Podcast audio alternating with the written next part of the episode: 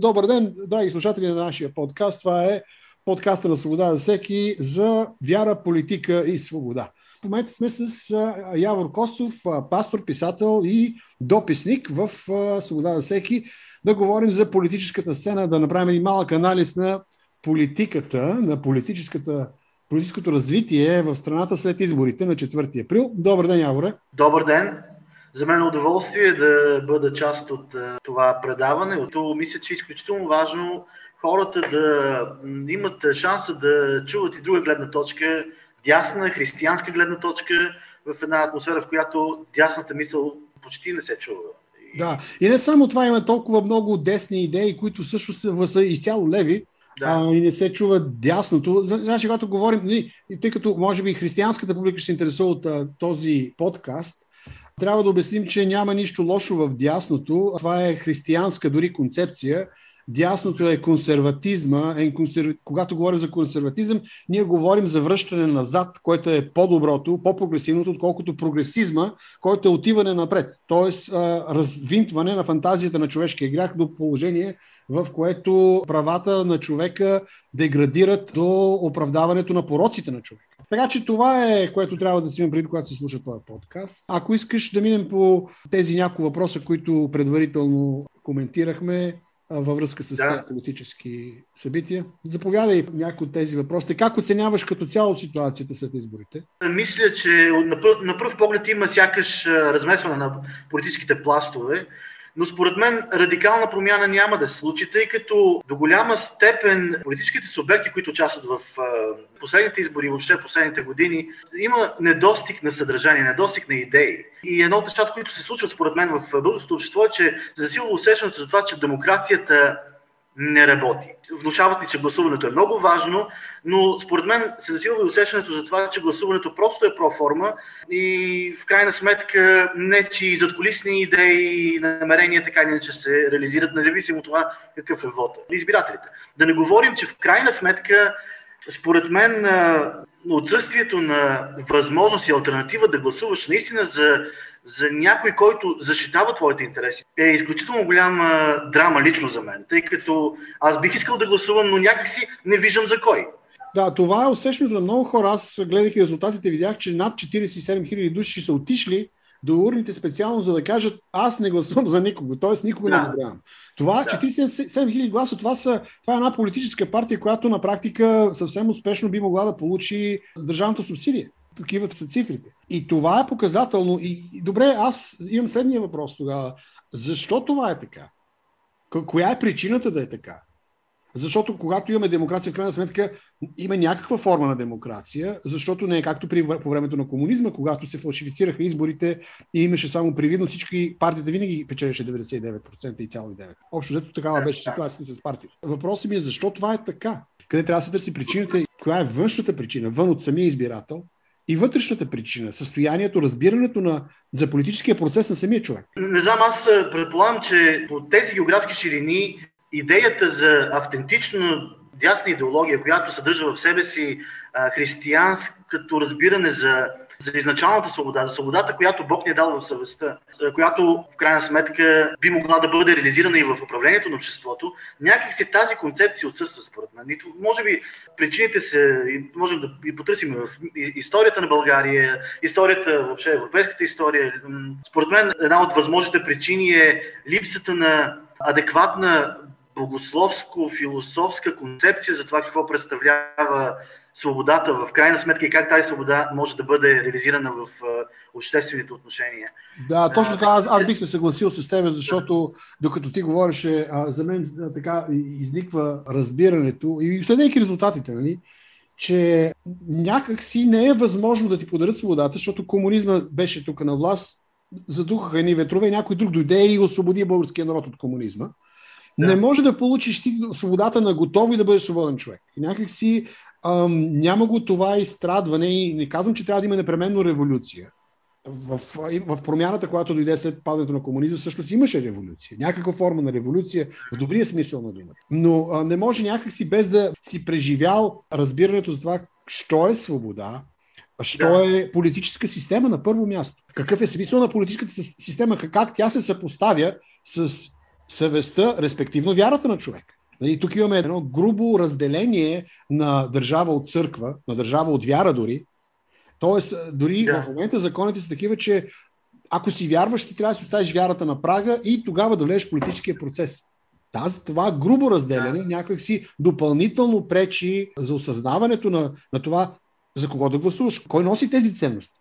В крайна сметка, едва ли не се оказва, че да. ценностите ги носи този, който има парите да си плати за рекламата и да направи някаква политическа партия. Горе-долу така излиза. Да, не само да си плати за рекламата, да плати и за някой друг глас което е също част от, от реалностите в българския политически живот, че в крайна сметка наистина част от гласовете са купени. Е, един от феномените, които мен много силно ме впечатлява е това, че крайна сметка установих, че българските десни са леви, тези, които би трябвало да бъдат дисиденти, тези, които би трябвало да бъдат носители на, на дясна мисъл. Показва се в крайна сметка, че десните са леви, българските десни припознават в лявото движение на Запад гласа на свободата. Нещо, което е недопустимо според мен, защото истинското дясно се съдържа в, в християнското учение, в откровението за Божия син Исус Христос. Дясното, което е в крайна сметка западното ляво, е за мен изключително голям проблем. И, и ние го виждаме сега в тези избори, в гласуването за, за демократична България. Да. Демократична България, да не говорим за, за демократия силна България, които бяха едва ли не най-тъмно сините десни, виждайки как те гласуват в лицето на Радан Кънев в Европейския парламент за гей лобите и всички, цялата лява политика. Те подкрепят лявата политика в крайна сметка. И това е също част от целият този хаос, който е в българския политически живот. Значи, представи си по времето на комунизма колко лява е била България, за да гласува, като за, да, за да се радва на, на дясното, което идва от Запад, което всъщност е западно ляво. Да. В същото време, тогава сякаш българското ляво, то е сякаш консервативно, което по-скоро навежда надясно, но извеждайки християнството от, от ясното. Да. Объркването е много сериозно.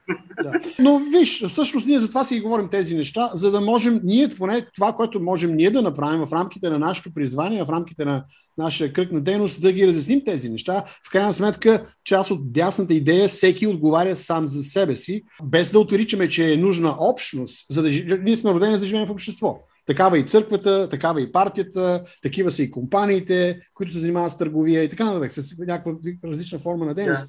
Но а, трябва да отчетем факта, че всеки сам отговаря за начина по който гласува. Аз гледах на съвсем наскоро едно видео, мисля, че е старо, в което питат възрастни хора, дали не бяха и от ромските младсинства, а, една журналистка, бабо, ти за какво гласуваш сега? Ами не знам, баби. нали, един възрастен човек, за какво гласува? И там за за президентите и така нататък. Тоест, това са абсолютно показателно, че в политическия процес участват хора, които нямат представа, че участват в политическия процес. Ако това да, не е робство, а, ако това не е робство, аз не знам какво е робство. Нали? Как се, как се измерва робството. А, разбира се, другата страна на медала е хората, които казват, дайте сега, само ако имаш образователен ценз или прекрам имуществен ценз, тогава да гласуваш. Това също е някаква форма на отнемане на правото пък на... Бабата има право да гласува, ама да знае за какво. Нали? Тя би, му, би да. трябвало да може да, да гласува. В същото време, образованието на себе си по отношение на процеса, в който участваш, е личен избор. Тоест, тези хора, те са научени да нямат личен избор. Те са третирани като, нека да кажем силната дума, като животни, може би по-голямата част от живота, защото те са възрастни. Те са жили през комунизма. Третирани са като хора без, без глас и в един момент те живеят дори в свободата, живеят като хора без глас. Вероятно, в крайна сметка, част от ангажимента на политическите формации, които имат реални идеи, би следвало да бъде да образоват своите гласоподаватели, защото ако гласуват за тях, ще направят правилни избори. Абсолютно съм съгласен. Отговорността на партията е да обясни на своите гласоподаватели какво всъщност се съдържа в тяхната платформа на разбираем език. Да го обяснят. Да. В същото време това, което да. се получава е ти гласувай сега за мен, пък аз като вляза после ще ти защита интересите. От една страна се получава... А, точно така. А това, което става ясно, веднъж обещава, че като вляза ще защитат интересите на своите гласоподаватели, а като влязат, правят точно обратното. Тероризират ги. Точно така.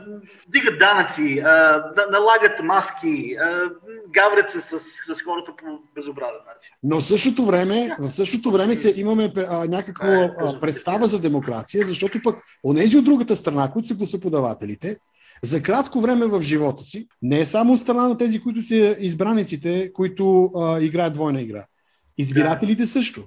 На, на по-низко ниво, може би до някъде, тъй като да. те за много кратък период от време в живота си се чувстват поласкани и едва ли не а, така а, привдигнати в властта, която имат, тогава, когато политиците отиват при тях, може би мазнайки се. Не знам дали това е точната дума, да. но някак си обещавайки неща, които няма да изпълнят, но поне обещавайки ги така, че нези от първо, другата страна, които са избирателите, да се почувстват като хора с достоинство.